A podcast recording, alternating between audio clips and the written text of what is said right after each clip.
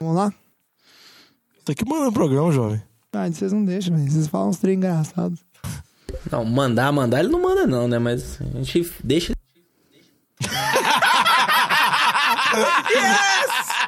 Eu adoro muito. Qual é a veia?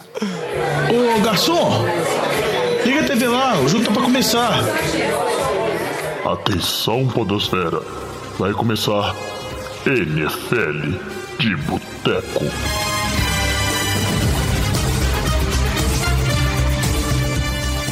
Bem-vindos a mais um NFL de Boteco, seu podcast preferido sobre futebol americano. Eu sou o Thiago de Melo e hoje tem aqui comigo Diogão Coelhão, Arr! Alex Reis, E aí? Vitor Oliveira, E aí, galera? Flávio Batata Fala comigo. e Antônio Lamba. Qual é? Ô, Diogão, que imitação de pirata, hein? Tô de cara. Ah, agora tem que entrar no clima, né, Lamba? E agora eu sou seu rival, né? É, Além pra- da rivalidade que é Esquino, temos outras rivalidades. Pra vocês aí que, que estão nos escutando e não entenderam essa entrada de Diogão, que se. Arr! Você andou treinando em casa, hein, cara? O que, que é isso? Óbvio, tinha um dia pra treinar, né, jovem?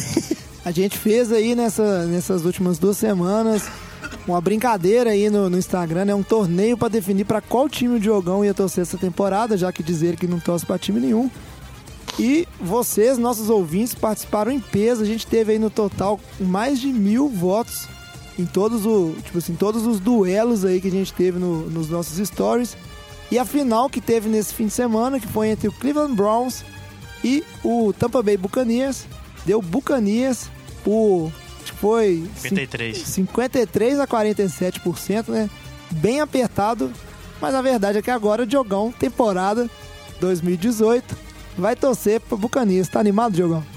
Não, né, mas eu tenho uma semana pra digerir essa ideia aí. Eu sei que todos estamos, o resto aqui da Ah, bancada, e- e- todo isso, mundo e- feliz. Isso aí foi o love do Vitinho, velho. Ficou falando isso só pra poder ter um time contra o Lambo. E caso eu venha vencer num futuro próximo, eu vou ficar muito chato. É, o Vai interessante, inter- Conta com isso. interessante, A Diogão, única vantagem desse Foi. time é essa. foi que Nem QB eu tenho, tá suspenso. tanto... Já posso conectar meu time já? Não, não, não, não. Você tem que ter, O running back draftado na segunda rodada, que horrível. você tem que ter paixão no coração. Agora é o seu time que você torce, Diogão. Eu posso conectar o time que eu torço, posso não? Mas tem que torcer a favor. Não, torço, por favor, posso conectar? Treinador incompetente também, que eles vão embora? O cara. To, o Diogão torce pro time tem dois dias e já tá revoltado com, com o próprio time, né? Mas a verdade é que tanto o Browns quanto o Buccaneers foram muito fortes durante o torneio inteiro. Pra ver o nível deles. Inclusive, é, o pessoal, Diogão, não tava querendo que você torcesse pra time bom, não. Aparentemente. Mas no final deu, deu o Buccaneers ali. Pra satisfação de alguns, muitos dos nossos ouvintes mandaram mensagem falando que você não merecia torcer pro Browns, que tinha que ver calor, que tinha coisas interessantes, que você tinha que pegar um Buccaneers da vida. Renatinho é muito chato, isso sim. Só que tem uma coisa interessante, Diogão. Não sei se é o destino, mas a verdade é que você caiu na divisão de- do time de um dos membros. O que você mais briga, que é o Lamba, que torce pro Saints. E na semana 1, É, e- já tem jogo, Bucanias contra Saints. Isso que é legal. Semana 1, Bucks contra Saints, em New Orleans, com o James Wilson suspenso ainda com o Fitzpatrick. Vamos fazer uma aposta? Nola, se eu Vai ganhar, eu vou ficar chato, viu? Prepara. Vamos fazer uma aposta? Não, mano, eu sou torcedor, não sou retardado, não, velho. Uai, você quer me dar 20 pontos de lambuja? Ó, Não, não, Aí, 20 é ó, muito. Ó, hein? Se aí, fosse aí, uns 10, aí dá pra pensar. Uai. Ah, Vamos deixar essas apostas pra semana que vem. Diogão vai Tem estudar que mais analisar o- meu elenco ainda, que eu não fiz uma análise mais muito o detalhada. time dele. E o último recadinho aqui, só lembrando a todos que tá rolando ainda o sorteio dos bonés lá do NFL de Boteco. Tem um boné lá do Eagles e um boné do, do Patriots. É só entrar lá na foto oficial e, participar. O, o sorteio vai ser ao vivo no dia 6, quinta-feira, logo antes do início da temporada regular. Certo? E o recadinho de sempre, lembrar de seguir a gente nas nossas redes sociais, arroba NFL de Boteco, seja Instagram, Twitter, Facebook. Se quiser entrar em contato com a gente, é só mandar um inbox ou um e-mail para nfldeboteco.gmail.com Certinho? Então vamos logo. E o Deezer? Falou do Deezer? É, a gente tá no Deezer, Diogão, mas toda a nossa audiência tá sabendo que a gente tá no Deezer, todos os nossos fãs. Inclusive a gente tá tendo bastante reprodução por lá. Então vamos logo pro nosso giro de notícias. E a gente tem muita coisa pra falar nesse episódio. Episódio, por sinal, que é o Night Awards, que é aquele episódio anual onde a gente faz previsão dos prêmios da NFL.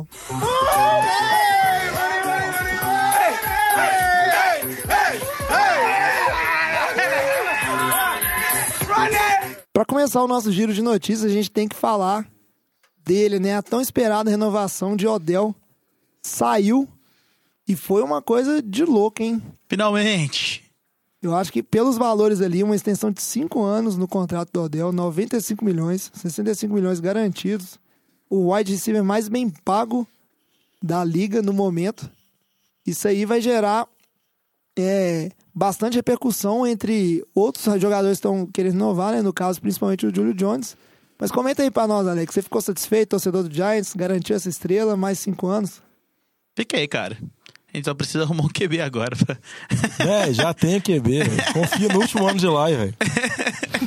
Não, mas assim, é sempre bom, né, cara? Ter um, um cara, um jogador igual o Odell garantido ali com um, um valor bem alto que acho que paga aí o que ele tá querendo mesmo. E vamos ver se isso dá um, dá um gás no menino aí pra esse ano, né? Não, só pra falar do contrato dele que o João falou, 5 anos, 95 milhões. Ele tanto bateu o recorde de média de salário, ele passou o Antônio Brown, que a média era 17, o dele foi 19. E também ultrapassou o Mike Evans também na parte de contrato garantido. O dele tem acho que 65 milhões em total garantias e 41 em garantido totalmente. E aí não me pergunta que eu não consigo fazer a diferença dessas essas duas definições. Não, e o Alex falando que acha que o Adel deve... acertou mais ou menos o que ele queria. Se você ver o vídeo dele no vestiário dançando, tirando a camisa, rodopiando, eu diria que ele ficou bem satisfeito com o valor. Agora tem que trazer resultado, né, velho? Com esse valor aí. Ah, mas ele sempre trouxe. A temporada passada ele sofreu lesão, mas a temporada dele é muito consistente. Eu acho que ele é o quarto jogador com o maior número de TDs depois de 45 jogos. Ele tá atrás só de Jerry Rice, acho que Randy Moss e Gronkowski. É um número muito absurdo, velho. Entendeu? Ele é muito bom.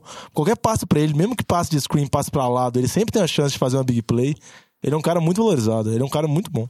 Agora, pensando nisso tudo, tanto que ele é bom, é inacreditável que teve a conversa de que não iam renovar com ele, que ele ia ser trocado. Ele teve aquelas aqueles vídeos dele apanhando em boate, dele com a namorada cheirando cocaína, não sei o quê. O pessoal achou que isso poderia complicar a questão do contrato dele, mas você vê Ele que, fecha aí 19 milhões o ano. que, que o Giants, na minha opinião, fez uma, um- um- uma decisão mais do que correta, porque não, não é fácil conseguir esse tipo de, de, de jogador dando sopa aí, né? Não, eu, eu concordo, tipo assim, ele é totalmente diferenciado, um dos melhores receivers da liga, mas acho que o, o Giants tem que arrumar agora a questão da posição de quarterback. Porque a gente falar que ah, o Eli Manning tem mais um, dois anos, eu, eu acho que não tem mais não. A linha ofensiva pode estar um, tá melhor esse ano, tem o running back também, eu sei que o Barkley chegou agora. Então se esse ano não for, se o ataque não for pra frente, eu acho que o time tem que se livrar do Manning logo e, e pensar no futuro. Porque o que eles compararam, o time estatístico comparava o Eli Manning com o Odell e sem o Odell. Então, assim, sem o Odell, o time era um dos piores ataques da liga.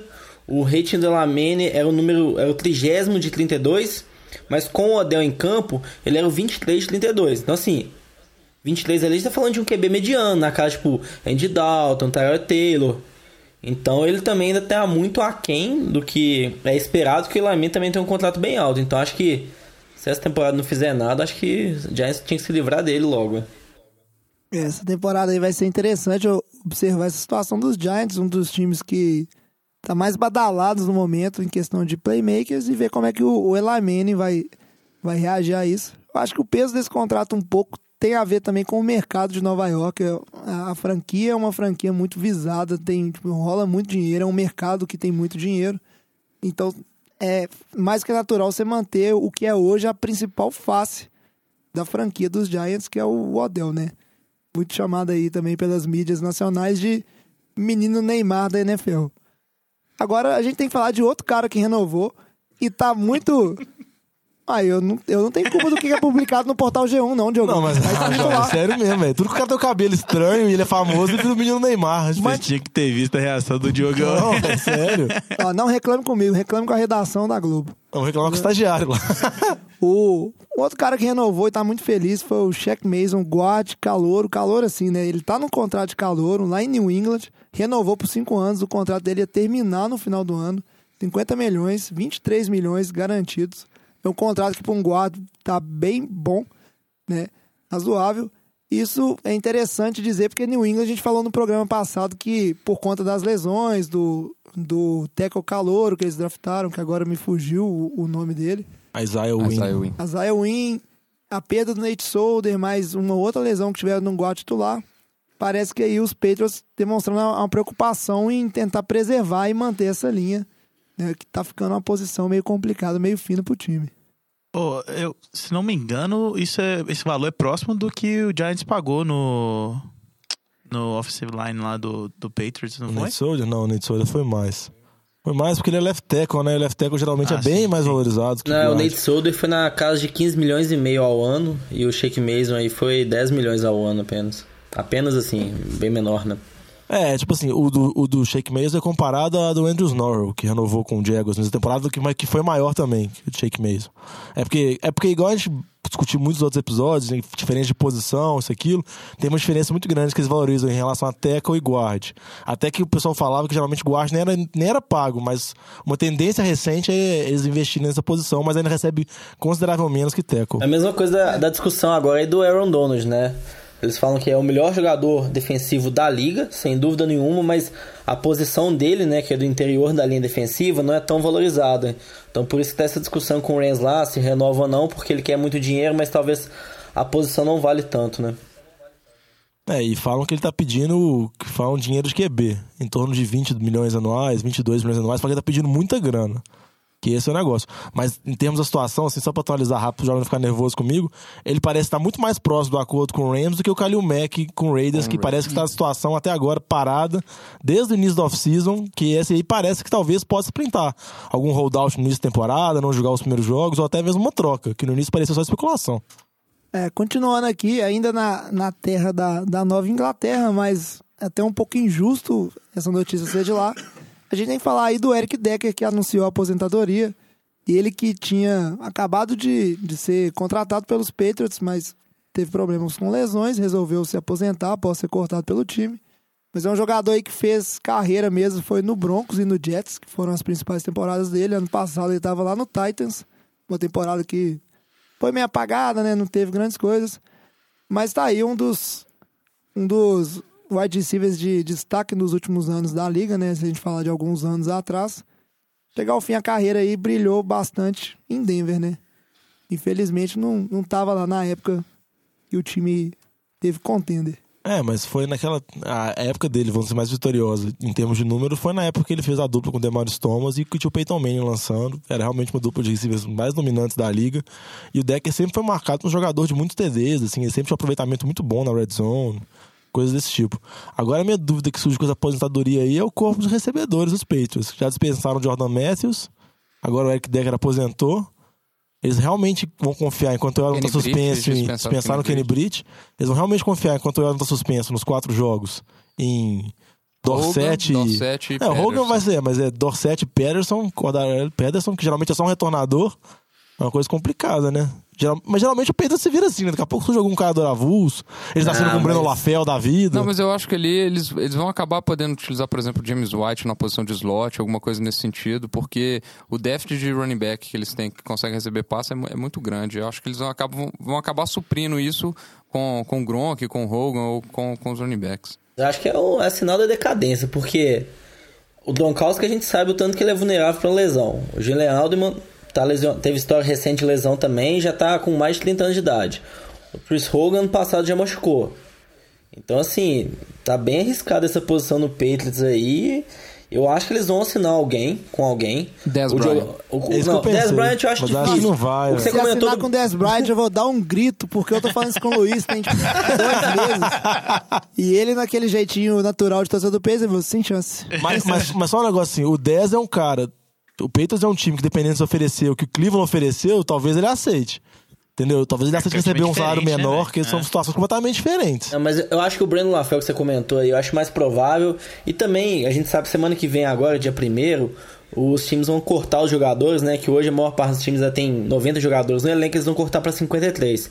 Então talvez aí um receiver mais ou menos sobra aí, o Patriots vai e assina na sequência desse corte final que vai ter semana que vem. Véi, coloca Tom Brady mais qualquer um lá, velho. 50 Não tem decadência, não. É, só não pode colocar o Tom Brady pra receber, porque a gente viu o que tá falando. O- eu já falei ao começo do fim, mas como o Diogão diz, é, o que eu tô falando é bobagem, ele fica fingindo que tá dormindo quando eu falo essas coisas. Porém, vamos acompanhar a temporada, né? Porque o Patriots tá aí sempre surpreendendo quando a gente tá contra ou quando a gente tá a favor. E pra fechar as notícias, não tem como fugir das lesões, é impressionante a quantidade de lesão que tem nesse inicinho de pré-temporada ali. São muitos jogadores lesionando. Uma das de maiores destaques foi a lesão do Marquise Lee, o receiver dos Jaguars, uma lesão no joelho. Fora da temporada, um cara que se esperava muito dele esse ano, não é, Vitinho? Não, é isso mesmo. E o lance foi um lance bem, bem feio. Foi, um- foi uma jogada daquelas que a Nel tá querendo prevenir com a regra nova. Foi um teco com o capacete no joelho dele direto. Foi um lance bem, bem pesado. Não, o Jalen Ramsey falou que a culpa da lesão foi a regra nova. Quem falou que se não, não tivesse a regra nova, o Marquis Lee não tinha tomado a pancada do jeito que tomou. E Uma opinião um pouco particular, né? Polêmico, É. né? O Jalen Ramsey que tá aparecendo na mídia ultimamente. Ele gosta de falar. negócio. É, e o. A sorte do Marquis Lee é que ele tinha acabado de assinar um contrato, né? Porque senão É, já estaria feio pra cortado, ele. Com certeza. É, e é um corpo de receiver do Jaguars que já tava com bastante dúvida, né? Assim, perdeu o Hearns, perdeu o Allen Robinson e, e tava confiando no Marquis Lee nos jogadores mais novos, né? Do elenco. Então, assim, vamos aguardar aí pra ver o que, que, que vai sair desse jogo aéreo de, que já tem o Blake Bortles, né? Então já Mas- complica bastante. Eu acho que, tipo, não acho que vai fazer tanta falta assim, porque nos primeiros. Ah, era muita expectativa, expectativa. Nos- ele já jogou quatro anos na liga, nunca demonstrou assim ser um receiver tão dominante, nunca fez muitos TDs, teve algumas jardas ali, mas ele não demonstrou muito dentro de campo ainda. Não se estabeleceu como receiver número um. Já estavam discutindo antes dessa lesão dele que talvez o Kinlan Cole ia ser o receiver número um do time. O Dedarius Brook poderia também ter uma temporada melhor. Então acho que assim, foi um, um grande azar pra ele, mas eu acho que ele não estava correspondendo também quando ele teve oportunidade aí nos últimos anos. Não, mas eu, só, eu concordo com você, lá. Por mais que tenha aqui o Cole e The Westbrook, ele ainda era o receiver mais bem pago da liga. Do, do- da liga não, do Jaguars, né? Ele ainda, teoricamente, era o receiver 1, mas que tava perdendo espaço agora. Uma coisa também que eles esperam muito é o Moncrief, né? Que eles assinaram nessa intertemporada. Talvez ele, assim, vai conseguir, vamos dizer assim, vai ter mais, vai ter mais tempo de jogo agora com a lesão do, do Lee. Então se encerra o nosso giro de notícias de hoje e a gente parte pro nosso bloco principal, Mandiná Awards.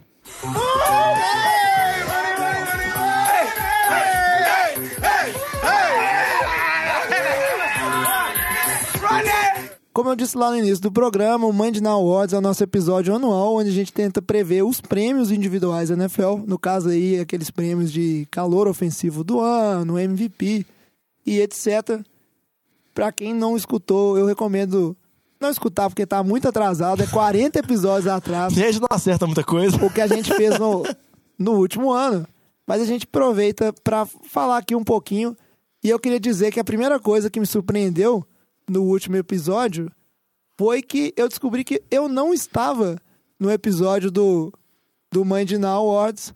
Que eu achei que eu tava nesse episódio, achei que eu tinha dado palpite pra você ver, né, como é que o tempo passa e a gente vai esquecendo. Mas me surpreendeu é que vocês são muito ruins de palpite. Vocês não acertaram quase nada, gente. Não é possível. Vocês não se prepararam pra fazer o programa, não? Não, acertei o. MVP, velho. É, claro. acertei eu o também comeback, MVP velho. também, velho.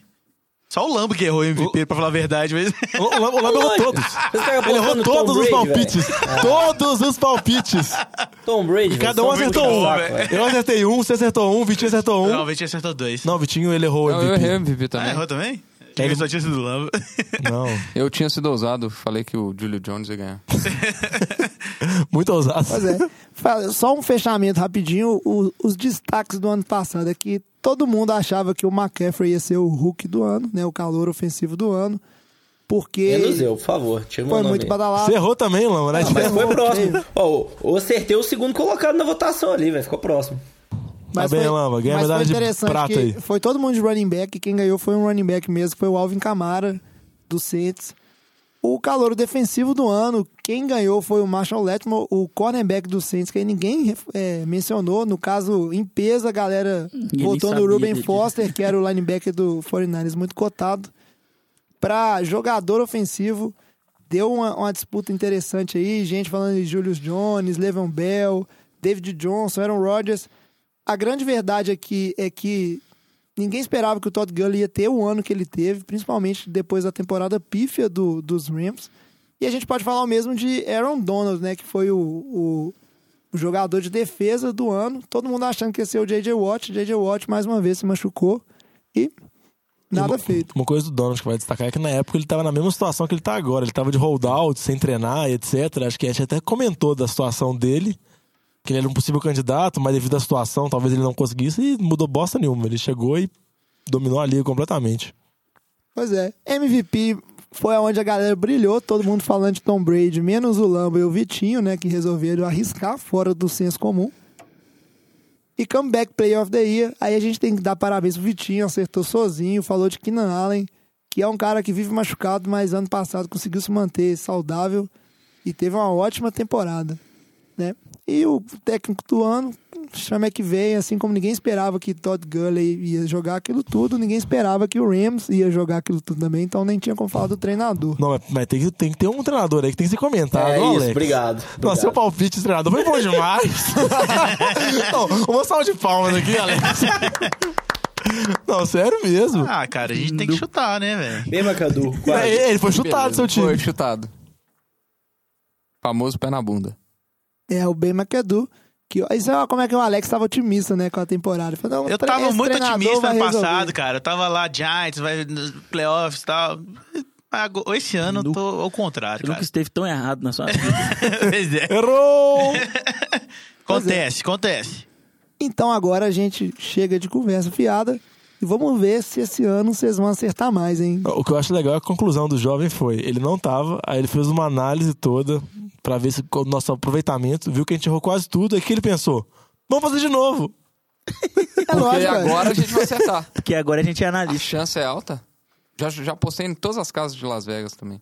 É, pois é, é uma coisa que tem muita apostas, in- inclusive. O pessoal tenta acertar isso aí, valendo um dinheirinho.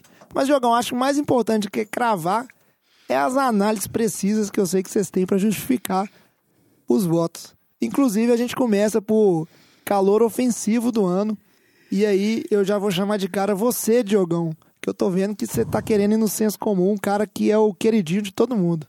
Ah, é o queridinho da América, né? Chacon Barkley, running back draftado na segunda escolha geral pelos Giants. Eu acho que ele vai ter muitas carregadas. O Giants é um time que eu aposto nessa temporada. Eu acho que talvez vai conseguir ganhar a divisão assim, uma surpresa. Eu acho que mais que você vai jogar atrás de uma linha ofensiva ruim, eu acho que ele vai ter muita oportunidade. Mídia de Nova York muito em cima. Ele é capaz de jogadas explosivas, como ele fez na- na- no primeiro jogo da temporada, no, no primeiro jogo de pré-temporada, a primeira carregada dele. Ele é minha aposta para ser o calor do ano. É, uma coisa que eu acho que a gente pode destacar do Barkley aí é que todos esses prêmios, a questão midiática e o tanto que o time vai bem, influencia muito. Então ele é um cara muito badalado, tá no mercado muito badalado aqui em Nova York. Mas cá entre nós, se o time dos Giants tiver uma temporada apagada, igual foi a última, isso vai minar bastante a- as chances dele de ser vencedor, né? É, o, eu- o Diogão falou um argumento aí que eu acho que não que vai contra ele, que é a questão da linha. Eu, melhorou, melhorou, mas eu acho que não vai adiantar. Eu não acho que o Giants vai tão bem igual você tá achando, Diogão. Tem um clubismo aí, hein? E eu acho que sim, ele vai ter muitos touches, vai ter muitos carregados, mas eu não sei se ele vai ter, ser tão excepcional igual todo mundo tá falando. Ele tá com algumas lesões, inclusive. Então a gente não sabe se ele vai conseguir perdurar bem a temporada inteira. E aí eu acho que eu, vou, eu votei no, no Darnold, O outro menino de Nova o York. outro menino de Nova York, né? Pegando aí o cenário, mas porque eu acho que ele, ele tem condição de.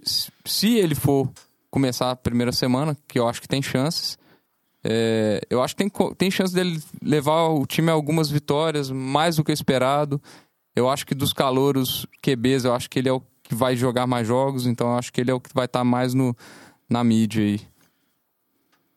É, eu me agrada a ideia de calor QB. Inclusive, eu queria saber, vocês acham que realmente é só o Darnold que tem essa chance de ter a oportunidade ou vocês enxergam algum dos outros calouros aí, quarterbacks, com oportunidade de se destacar o suficiente para concorrer? Acho que os E não- outros, a gente não sabe nem se vão começar jogando no time, né? Se vão ser titulares. A expectativa é que o Lamar Jackson nem joga esse ano, se jogar vai ser poucos jogos no final da temporada. O Josh Rosen também deve começar bem no banco ali, atrás de Sam Bradford. O Josh Allen tem um, é um que tem chance de já ser titular. Só que o time de Buffalo a gente sabe como que tá o ataque, né? A linha ofensiva é muito ruim, não tem um corpo de receiver bom, só o Kelvin Benjamin. Então, assim, eu acho que é um time que ele pode ser o titular, mas o time não vai ajudar. Então você fala o Sam Darnold e o, o Baker Mayfield. Eu acho que Cleveland pode ter uma ascensão esse ano, vai ter em relação ao ano passado, mas sempre estão falando que o Tyrell Taylor vai ser o titular. Então, ele depende muito do Tyrell Taylor tiver atuações ruins para ele ser titular, que eu acho que não vai acontecer, que o Tyrell Taylor é bem mediano, não arrisca tanto. Então, acho que esses outros aí não vão startar muitos jogos. Então, acho que a aposta de QBs eu acho que fica muito focada ali no Darnold mesmo. É, só um comentário com relação ao Josh Allen. Depois do segundo jogo da pré-temporada, ele o pessoal gostou da atuação dele, colocaram ele como titular no, no terceiro jogo da pré-temporada e a atuação dele foi horrorosa, foi muito mal. Mas ele apanhou igual criança. É, né? isso, apanhou, acho que a culpa foi, foi mais demais. da linha. A culpa foi mais da linha do que dele, porque assim, a linha toda hora estava sendo vazada, ele foi sacado, não sei se foi cinco, seis vezes, e no primeiro tempo só. Então assim, ele não teve um bom jogo? Não, mas a culpa nesse jogo aí foi mais da linha ofensiva do que dele mesmo. Não, mas é uma coisa que ele vai ter que enfrentar. E se ele tiver atuação medíocre e algumas leituras de jogada ruins com pressão, o técnico não vai ter confiança. E ele deu uma declaração depois do jogo, falou que eles estariam confortáveis em, em, em, em começar com o Nate Peterman sem nenhum problema. Ou seja, não está definida a situação de QB. Então eu acho que se for o Allen, eu acho que ele vai ter muita inconstância. Ok, por, talvez por causa da linha ofensiva. É, mas eu acho que tem grande chance de não ser ele também. Então eu não aposto nele, não. Não, eu vi até uma teoria na internet falando que, na verdade, Buffalo tem que começar com o Nate Pearman como QB para sacrificar ele. Porque os três primeiros jogos é Baltimore, Chargers e Vikings. Se colocar o Josh Allen, ele vai morrer. Os caras vão bater nele igual criança. é. Então tem que colocar o Pearman lá pra, vamos dizer assim, pra ele ser o, o saco de, de pancada. Vai ser o Bud Piranha. É. Oh, mas eu acho que, apesar do, do Lamba ter falado que não eu vou discordar dele. Eu acho que o Josh Rosen tem uma, uma boa chance de entrar rápido, porque a gente sabe que o Sam Bradford vai machucar, que ele é de vidro. E quando o Sam Bradford machucar e se ele entrar rápido, eu acho que ele pode fazer diferença e disputar aí com, com, com os outros dois, o Darnold e o, e o Barkley. Apesar do meu voto ter sido no Barkley, eu acho que vai fazer diferença muito maior do que o Josh Rosen. É, meu voto até foi nele também. Mas. Nem um pouco clubista. Não acho difícil isso acontecer. Do, do Josh Rosen entrar e fazer uma boa diferença no time. É. Compilando os votos aqui, só que a galera tá dividida aqui. Basicamente, é, Sheikon Barkley e Sandalot, é o Vitinho Lama de Sandalot. O resto do pessoal de Sheikon Barkley. E eu vou votar no Ronald Jones segundo running back do time do Jogão, Tampa Não, jovem, ele é muito ruim. ele tá jogando é. muito mal, jovem. Ele tá... Mas ele vai ter uma, uma, carreira que vai deslanchar, Jogão. Eu vou te dizer Não, o problema na é carreira, a temporada. Não, a temporada. É, o prêmio é de calor, não é de carreira. Eu confio no seu time, Jogão. Seu time vai bem. Obrigado, Jovem. Eu acho que tem duas situações onde um, um calouro ele pode sobressair. Primeiro, a posição mais fácil de sair bem é normalmente running back. Você tem um ano de destaque no seu primeiro ano. Tampa é um time que vai se ajeitando.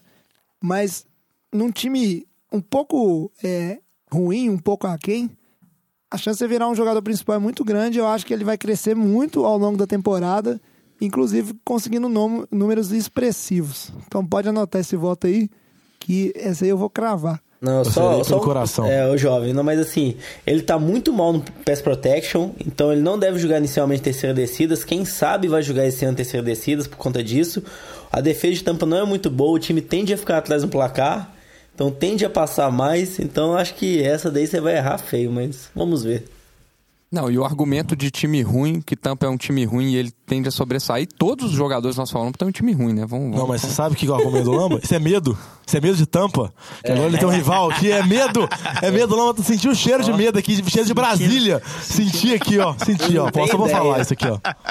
Isso aí. Então vamos partir logo pro calouro defensivo do ano. E aí, já quero que o Vitinho, o Diogão já tá apontando ali, ó. O Vitinho vai falar desse cara aqui que eu tô sentindo que é o queridinho da galera. É porque se eu falo, vão falar que é porque eu amo outro time e eu não posso falar agora. É verdade, você não pode falar dele não. Então, a minha aposta de calor defensivo vai pro Derwin James, que é o, o safety dos Chargers. É, minha aposta nele é porque eu acho que que esses títulos eles levam muito em consideração, principalmente com relação à defesa, estatística de, de sec e interceptação. E eu acho que, considerando que, que o Chargers é um time que tem é, um pass rush muito pesado, é, ele tem uma oportunidade grande de conseguir jogadas importantes para o time, né? Interceptações, pick six, eu acho que, que ele vai ter oportunidade. A secundária tá meio baleada, então acho que ele vai vai estar tá lá de starter, vai provavelmente jogar os 16 jogos. Então assim, ele vai ter oportunidade e eu acho que ele vai ter um bom resultado. Acho que encaixou bem. Todo mundo já falava que ele era um, um encaixe bem para a defesa dos Chargers. E era meia peça que faltava para defesa. Exatamente. Falava. Tem corners muito bons, já tem outro safety também. É o que faltava para secundário. Ó, o meu voto vai pro Chubb. Que o cara foi o quarto pick esse ano. Então, assim. Tem por onde, né? É um excelente pass rusher. Tem um, um, do outro lado ali do, da linha ali para ajudar ele, o Miller. Então eu acho que tem grande chance aí de, de, dele se destacar aí. É, nessa aí eu tô com você, Alex. O meu candidato também para calor defensivo é o Bradley Chubb. Vai jogar lá em Denver. Simplesmente porque o meu argumento é o mesmo que o Vitinho falou ali, que é essa questão de que estatísticas importam e a gente sabe que os números que mais importam aí a parte de premiação defensiva são sempre ou sacks ou interceptações. E a chance dele ter números bastante expressivos é, é muito grande num time que já tem o, o Von Miller ali para colaborar com o pass rush. Exatamente. Imagina uma linha ofensiva tendo que segurar Von Miller e o Chubb, um de cada lado. É tenso, né, cara? Então é uma chance muito boa. E para finalizar aqui tem que vir um Batatinha, né, que foi um pouquinho clubista eu fui. Eu fui clubista. Batatinha, eu vou, eu vou, falar que eu fiquei entre o Chubb e, e o seu jogador, cara. É, o Roquan Smith, que é o middle linebacker novo lá de Chicago.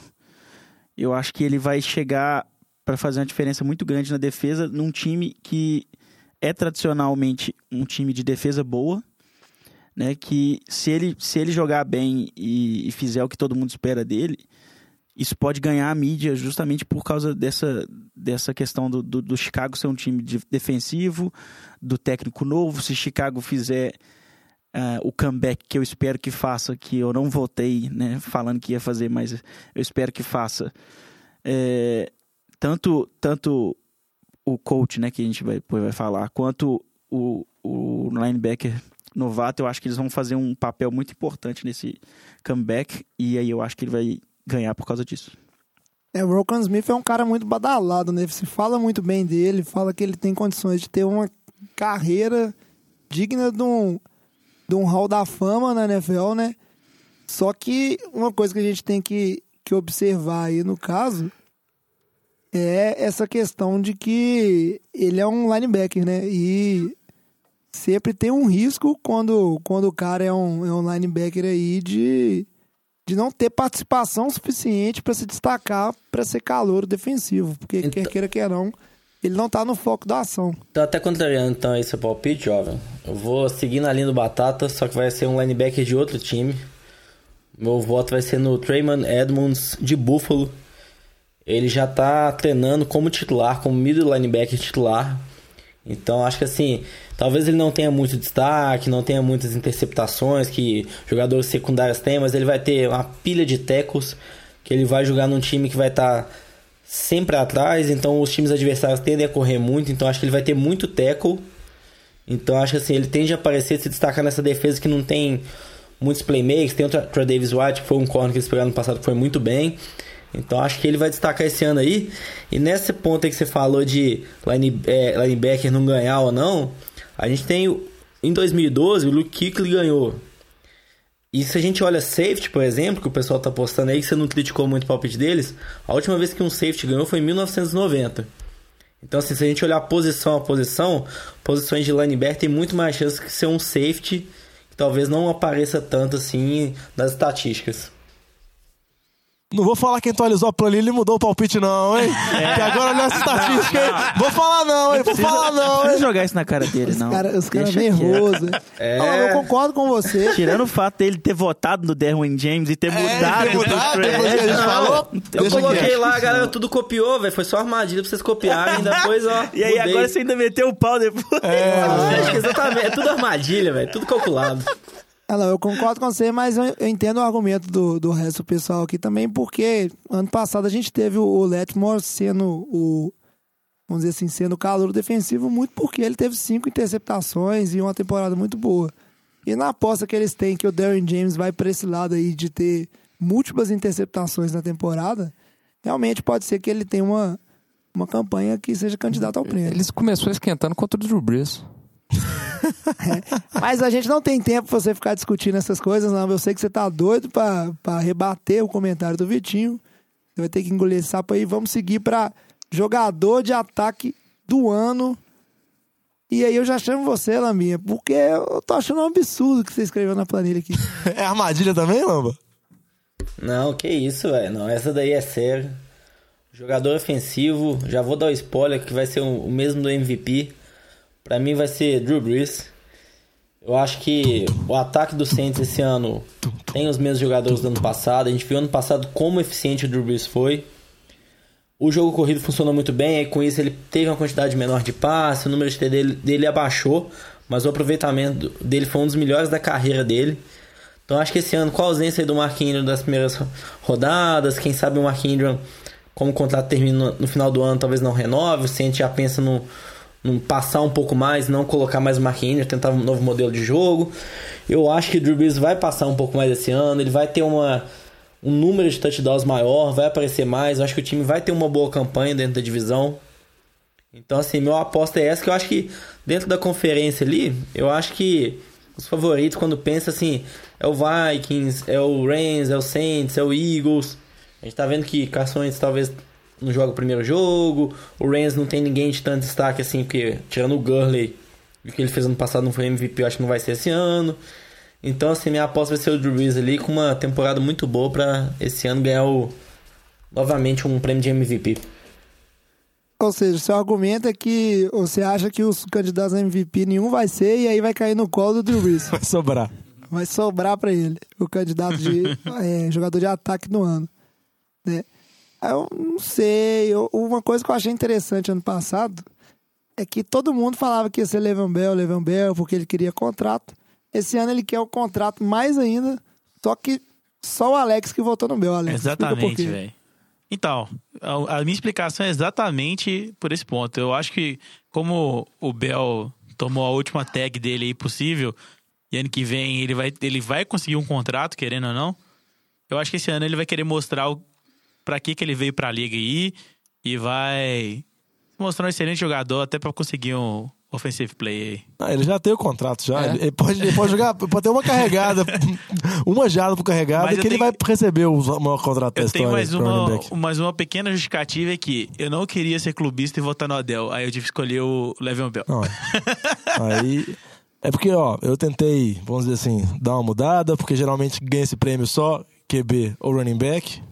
Então eu tentei dar um prêmio aqui para um receiver que não ganha desde, acho que 93, vou falar antes que o Lamba fale, né? Porque senão o Lamba vai vir desacreditar meu palpite. o palpite do Vitinho do ano passado, eu acho que ele se tem mais motivos para brigar por dinheiro, porque ele já tá reclamando já, que é o Julio Jones. Eu acredito muito na temporada de Atlanta. Eu acho que o time da Atlanta vai ter uma temporada muito boa. Eu acho que ele vai ter muitas jardas. Eu acho que ele vai tirar essa cena de meter pouco TD. Que pra mim não faz sentido um receiver do tamanho dele tem uma marca de tantos poucos CDs por temporada, igual o Julio tem. Então esse é meu palpite, mas eu sei que é um palpite mais underdog, porque para receiver ganhar é muito raro. Geralmente fica entre o QB ou running back. Eu concordo com você, Diogo. Obrigado. Isso é o palpite, Vitor. O Julião. Acabei de mudar. Olha essa fera. Os caras mudaram. Mas a eu... atualizando aqui automático. eu vou, na, eu vou nessa, nessa linha também, Diogão, só que eu vou em outro receiver eu acho que é um cara que corre meio por fora aí. Todo ano se fala muito dele, mas quando chega em questão de premiação, ele é deixado de lado. A liga tem que fazer justiça com esse cara, que é o Antônio Brown. Tonhão. E por que que eu acho que ele vai ter a chance esse ano? O time do, dos Pittsburgh tem do lado lá jogando Juju Smith-Schuster, que é um cara que está se destacando muito bem. Eu acho que ele vai ter um ano e o resultado disso aí vai ser o Antônio Brown tendo mais oportunidades de marcar touchdowns. Não vai ser só aquela questão de marcar ele, porque vai sobrar o, o Juju do outro lado. É um time do que eu acho que tá, tem um ataque bom, mais completo esse ano, que abre o espaço para o Antônio Brown mandar números que justifiquem uma corrida aí de jogador ofensivo do ano. Então é o meu candidato aí. É, eu acho que assim, só um contraponto aí, jovem. Teve uma temporada que o, Antônio Brown teve quase 1.700 jardas, 3 touchdowns, foi a melhor temporada dele lá em 2014 e não ganhou. Então acho que assim, é, é um pouco do que vocês estão falando, assim, jogador, essa posição de wide receiver é muito difícil ganhar. A gente vê como que é quarterback, e normalmente running backs, eles dão pro running back por conta de no running back às vezes não ganha MVP. Então acho que vai ser muito difícil acontecer. Eu acho que a gente teve. O Megatron também teve temporadas. Calvin Jones teve temporadas absurdas e não ganhou. Então acho que assim. Lamba, pegando... Antônio Brown acho que não vai conseguir bancar isso daí, não.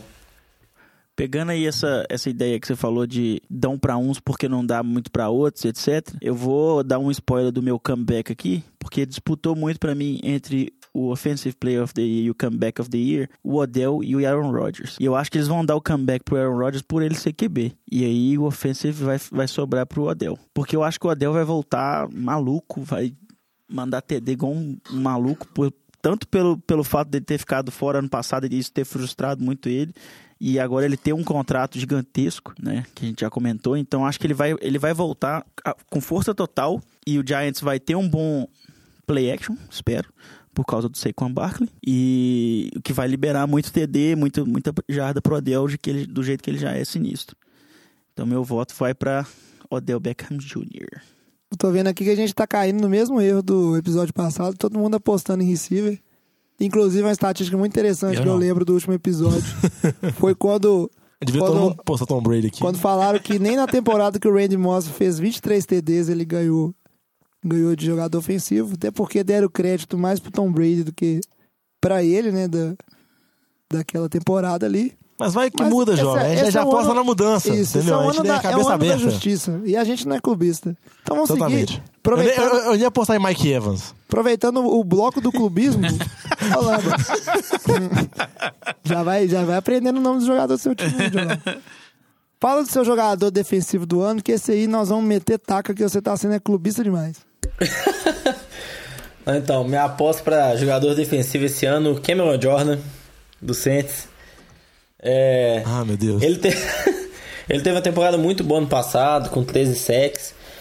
Eu acho que esse ano o Saints pegou o Marcus Davenport lá no draft na primeira rodada. Então acho que o Davenport está voltando de lesão agora. Então se ele fez um jogo na pré-temporada, foi bem, mas apenas pré-temporada, não dá para avaliar muito. Então acho que se o Davenport jogar bem esse ano, colocando pressão do outro lado da linha defensiva, eu acho que vai abrir um pouco mais espaço para o Cameron Jordan. Eu acho que esse número de sacks dele no passado de 13, que foi o maior da carreira dele, eu acho que ele consegue superar. E a gente vê que geralmente quando o jogador defensivo que ganha, a gente vê que diversos casos são de linha, né? Pela quantidade de sacks. A maior parte dos casos geralmente é isso. Então eu aposto nele conseguindo superar a marca de 15 sacks, quem sabe chegando ali próximo a 20, que seria um bastante expressivo, que daria para ele esse prêmio aí. Não, eu, eu Lamba, eu, eu vou discordar de você. Eu, eu, fiquei surpreso que você não colocou o Davenport como calor defensivo, mano. mas aqui, eu concordo com você no seu argumento, mas eu discordo no, na escolha do jogador. Eu, eu vou no Joey Bossa. Eu acho que ele tá vindo aí pro terceiro ano dele numa crescente. O ano de calor e o segundo ano dele foram muito bons, marcas expressivas de sec. E eu acho que o Chargers tem o melhor pass rush da liga hoje. É, então eu vou apostar no, no Bolsa aí. E ele que vai abrir as portas pro, pro James meter as 20, então tá tudo certo. É, o Vitinho tá na coerência aí do, dos argumentos dele, do, dos votos. Joey Bolsa, inclusive, que era um cara que eu queria é, apostar nele, porque temporada de calor, ele foi o calor defensivo ali, acho que teve 10 sacks e meio e nem jogou a temporada inteira. Ano passado teve 12 sacks e meio, é um cara que vai merecendo e a gente sabe que esses prêmios também normalmente eles costumam ser uma certa consolidação de resultados. Tem muito ah, um cara que no ano não ganhou, vem no ano seguinte e ganha.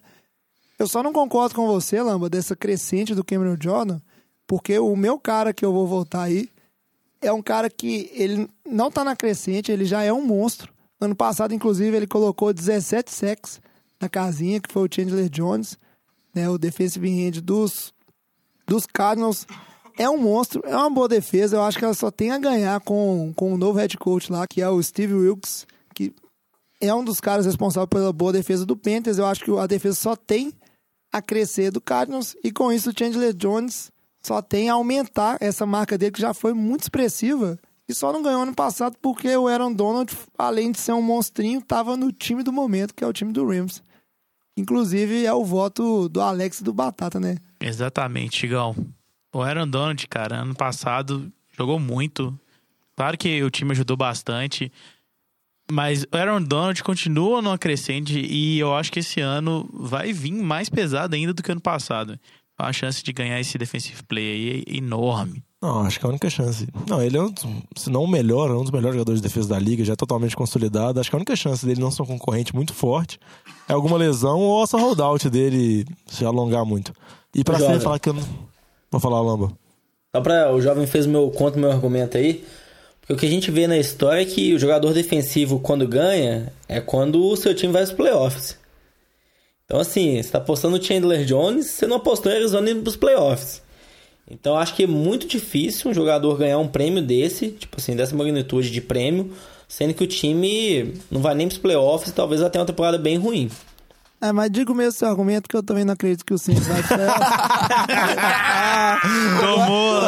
Quer apostar? Vamos à aposta? Eu tô, Vamos começar eu tô falando, deixa as apostas pra quando a temporada Não, ué, tá com medo já, ué. Não, velho, deixa eu dar meu palpite aqui, velho. É, mas eu, eu concordo, assim, com, com a análise, é porque o argumento, em parte, é parecido. Você falou, ah, o Davenport vai ajudar a abrir espaço. Nesse caso, o que os meninos estão falando do Aaron Donald ali, o jogador mais expressivo para ajudar o Aaron Donald a destacar, que foi o Su, que foi contratado por Rams. A tendência é ele que teve 11 sacks na temporada passada, que já é um número absurdo para um jogador de meio de linha.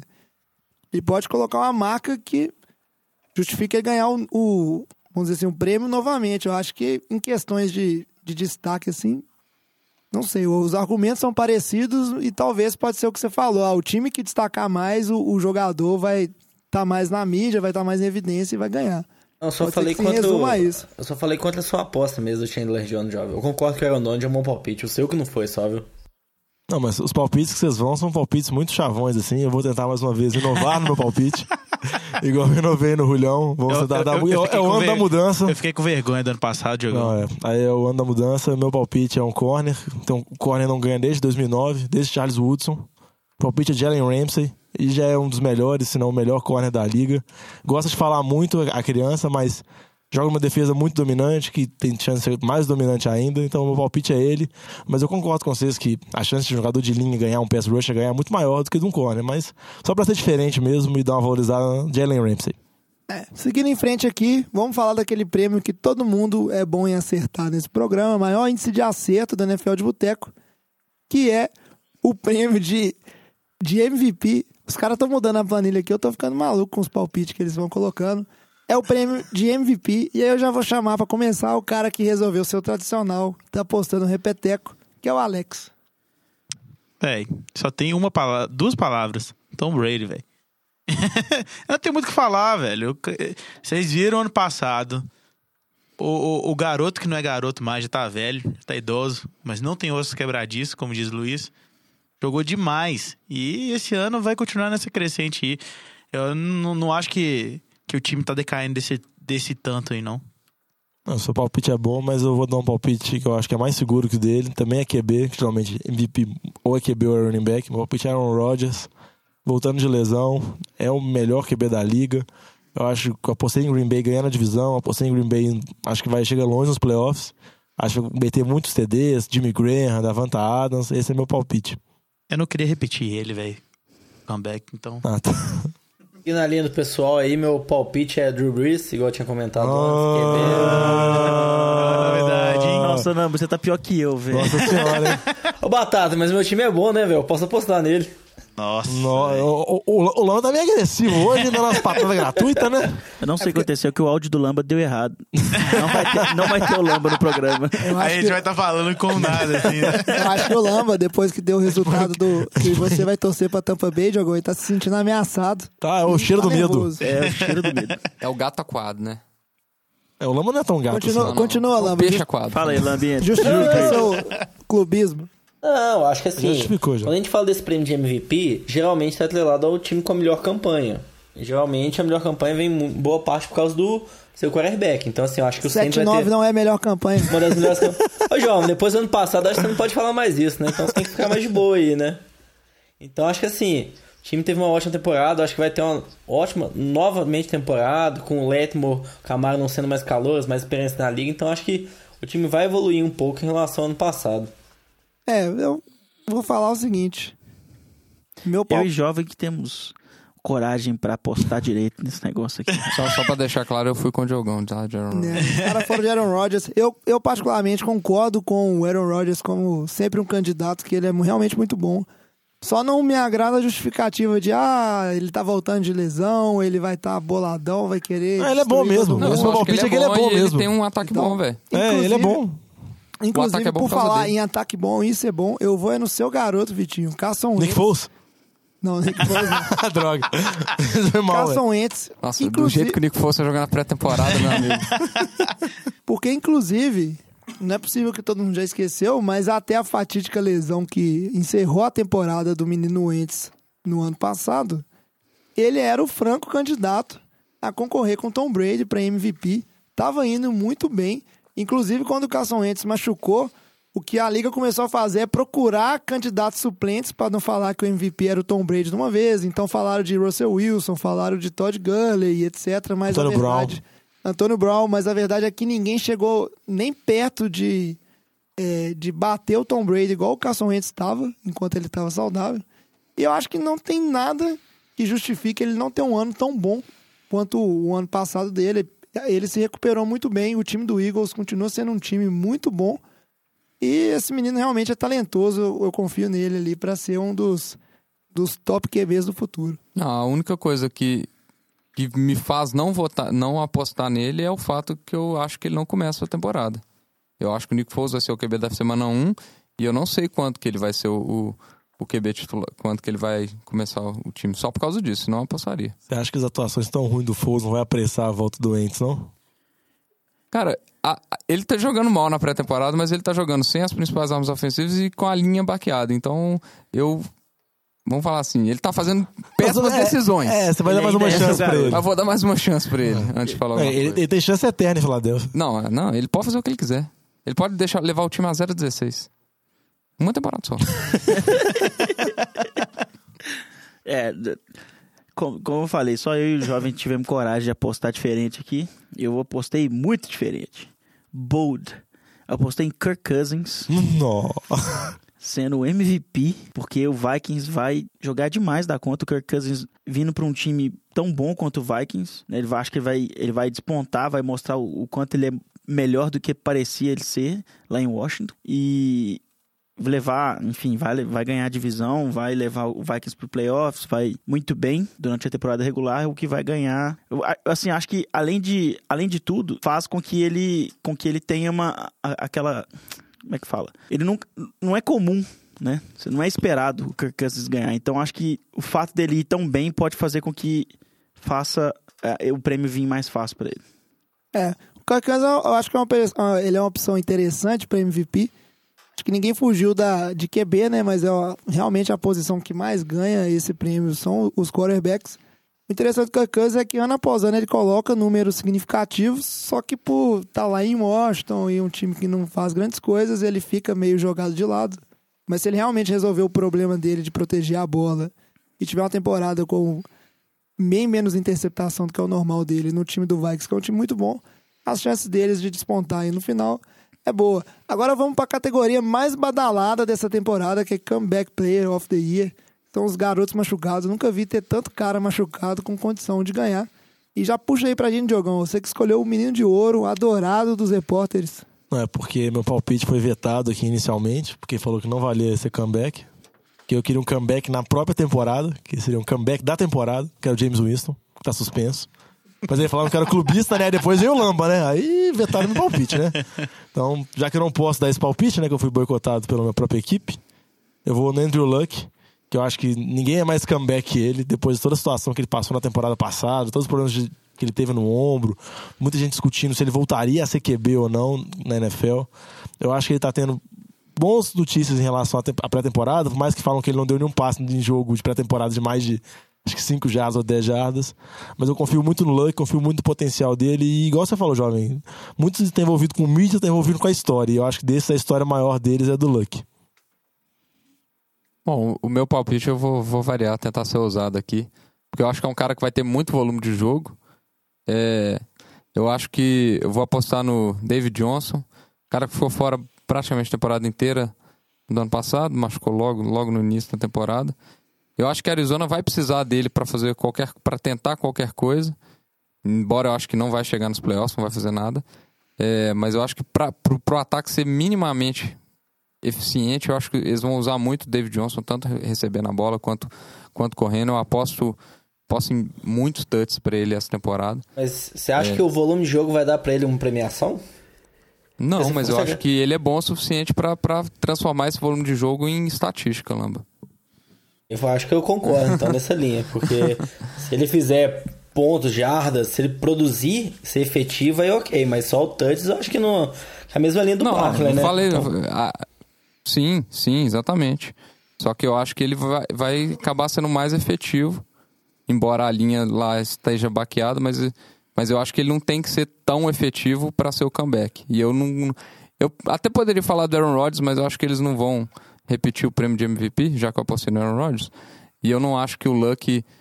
Eu acho que o Luck, para ele ser um comeback, assim, eu acho que ele, eles estão esperando dele um, uma temporada a nível que ele fez antes de lesão. Uma temporada sensacional. E eu não. Sinceramente, eu não acho que ele vai ter uma temporada tão absurda assim, não. É, eu concordo com você, Vitinho. Acho que se espera que o Andrew Luck vai voltar a ser o Andrew Luck de sempre. Não, não sinta essa firmeza toda. É, vi que o Lamb e o Diogão aqui voltaram no Andrew Luck. Quer comentar alguma coisa do Lamb? Do Luck ou Lamb?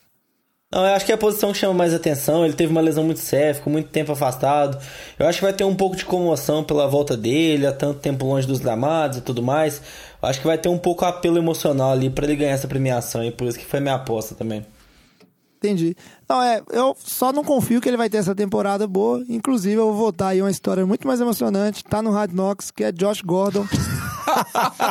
Depois de nunca jogar na liga, vai voltar? Não, tô zoando, tô zoando. Mas esse, ia ser muito doido se o Josh Gordon não tivesse uma temporada espetacular e Já teve, né? E se mantivesse o... afastado das drogas e do crime. É. O comeback. comeback play, porque o cara tá aí em comeback tem o quê? Uns três anos? tipo isso. Pra mais. Mas um cara que eu queria soltar o um nomezinho aí, vou votar nele na onda dos Vikings aí, que é o, o Dalvin Cook. Running back muito promissor, calouro, se machucou, voltou, aparentemente voltou bem. E eu acho que ele tem tudo. Se tiver uma temporada digna de um running back 1, com 1.500 jardas, beirando lá seus 10 TDs, ele tem tudo para concorrer forte nesse prêmio aí. Para fechar, o, aqui o Alex e o Batatinha já tinham falado, né? Que eles votaram no Aaron Rodgers como comeback player of the year. E a gente precisa fechar aqui com os treinadores do ano. Um prêmio, assim, que é mais complexo. Eu não sei nem como é que vota nisso. Já vou puxar o Batata, porque tô na, onda dos clubistas. e o Batata parece sensato esse palpite dele. Clubista, total. Porque hoje eu tô clubista e no dia que a gente tava falando sobre o que esperar da temporada, eu não tava, não. Mas eu acho que o Matt Neg vai surpreender e vai cumprir as expectativas de que ele é um novo é, chama McVeigh e o Bears vai ser o novo LA Rams. Rams. E chama que veio ano passado, então o Matt Nagy esse ano. Isso. Essa é a lógica. Basicamente é isso. Muito bem. O meu é meu palpite, só achando que acho que está muito atrelado ao, ao, desempenho do time. Eu acho que a Atlanta vai muito bem na temporada, então eu voto no treinador de Atlanta, no Dan Quinn. Minha lógica é mesmo da sua, só que eu vou votar no treinador de Minnesota, Mike Zimmer. Então, meu palpite vai ser nessa mesma linha aí. Um time que eu acho que vai bem esse ano vai ser o Chargers, então Anthony Lynn, meu voto. É, todo mundo fica votando no Charles aí, mas quando eu falo, falo que, é, que eu sou meu, amor, meu amorzinho. A sua boca que é de pântano. Tá bom. Ó, oh, pra, pra surpresa de todos, o meu voto vai pro Shanahan. E eu acho que esse ano o 49ers vai bem, então foi mal, gente. Shanahan leva. É isso aí, eu tô com o Alex Shanahan na cabeça. Oh, surpresa! é lógico que tinha que rolar um 49ers aqui. E tem tudo pra ganhar. É um time que se... Não é difícil ter uma campanha melhor. E é um time que eu acho que vai destacar ofensivamente. E como ele é um técnico ligado ao ataque, vai todo mundo falar que é o brilhantismo do, do menino que já tem pedigree. A gente tá com o tempo correndo, então vamos lá pro nosso Papo de Boteco.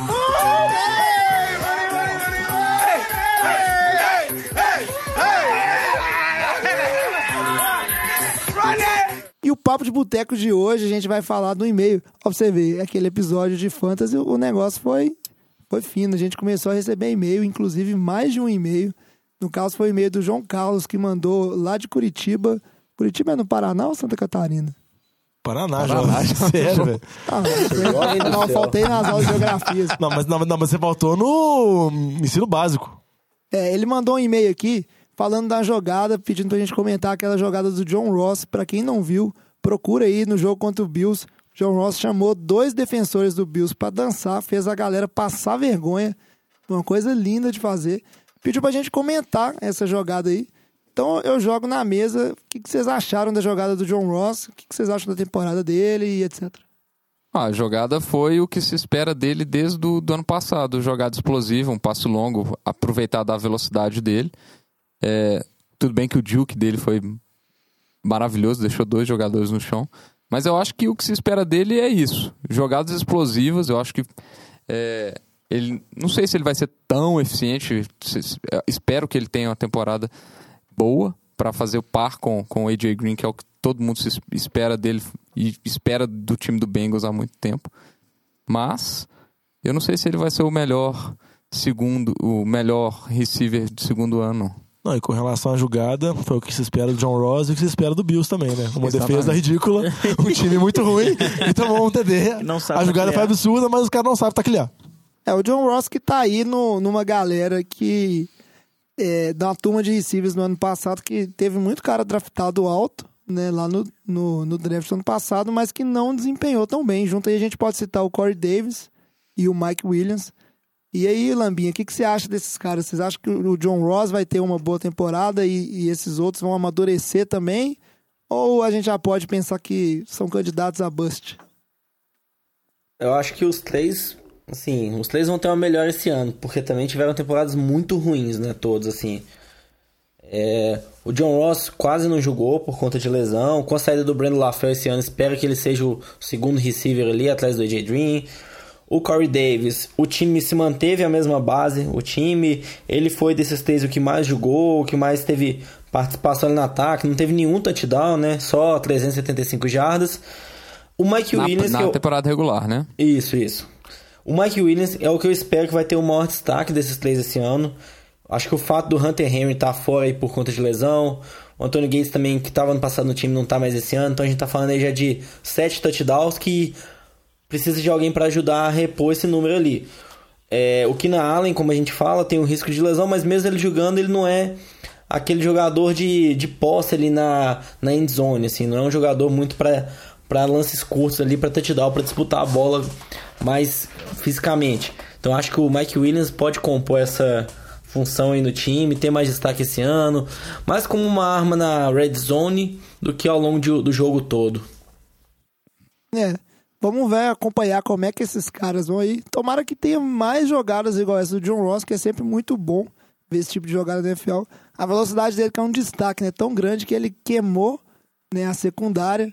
O passe do Andrew Dalton veio ruim, veio atrás, ele praticamente parou para receber esse passe, driblou para um lado, driblou para o outro. E no final tava lá sozinho na endzone, parecendo que nunca, teve, nunca teve ninguém perto dele. Aproveitar aqui, o nosso tempo já está acelerado, a gente precisa encerrar esse programa para não ficar longo demais. Agradecer também o Lucas Nunes, lá de Porto Alegre, Rio Grande do Sul, também mandou uma sugestão de assunto aqui pro Papo de Boteco. Felizmente a gente tem que escolher só um, que não dá tempo de fazer os dois, mas ficamos muito felizes com o e-mail do Lucas. E mandar um abraço também pro Lucas Cossenzo, que a gente encontrou com ele num, num bar aqui na cidade de Belo Horizonte. A gente nem frequenta bar, né? Não, não, não. É, o nome do programa é. No, no, é a gente não encontrou no bar, a gente encontrou no boteco. Isso.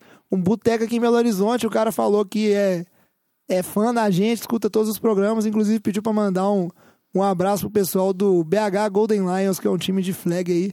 Muito interessante essa questão do, do flag football aí também crescendo como esporte no Brasil, além do, do futebol americano, que aí a modalidade vai ficando acessível para tudo quanto é tipo de pessoa. E é isso aí. A gente encerra o programa de hoje. Vamos ver se a turma da NFL de Boteco tem um desempenho melhor do que o, o episódio passado, né? O episódio passado, não, né? No ano passado, que acertou muito pouco. A gente vai ficando por aqui. O recadinho de sempre, seguir a gente nas redes sociais, arroba NFL de Boteco, Boteco com U. E se quiser entrar em contato, mandar um inbox ou um e-mail para nfldeboteco.gmail.com. Eu posso um comentário final? Pode sim. Arr. Jogou pirata aí. Tá entrando no clima, vai torcer pra tampa. Vamos acompanhar Vai essa comer temporada. o W essa temporada. E é isso aí. Traz a saideira, fecha a conta, passa a régua e até semana que vem. Falou! Falou, galera.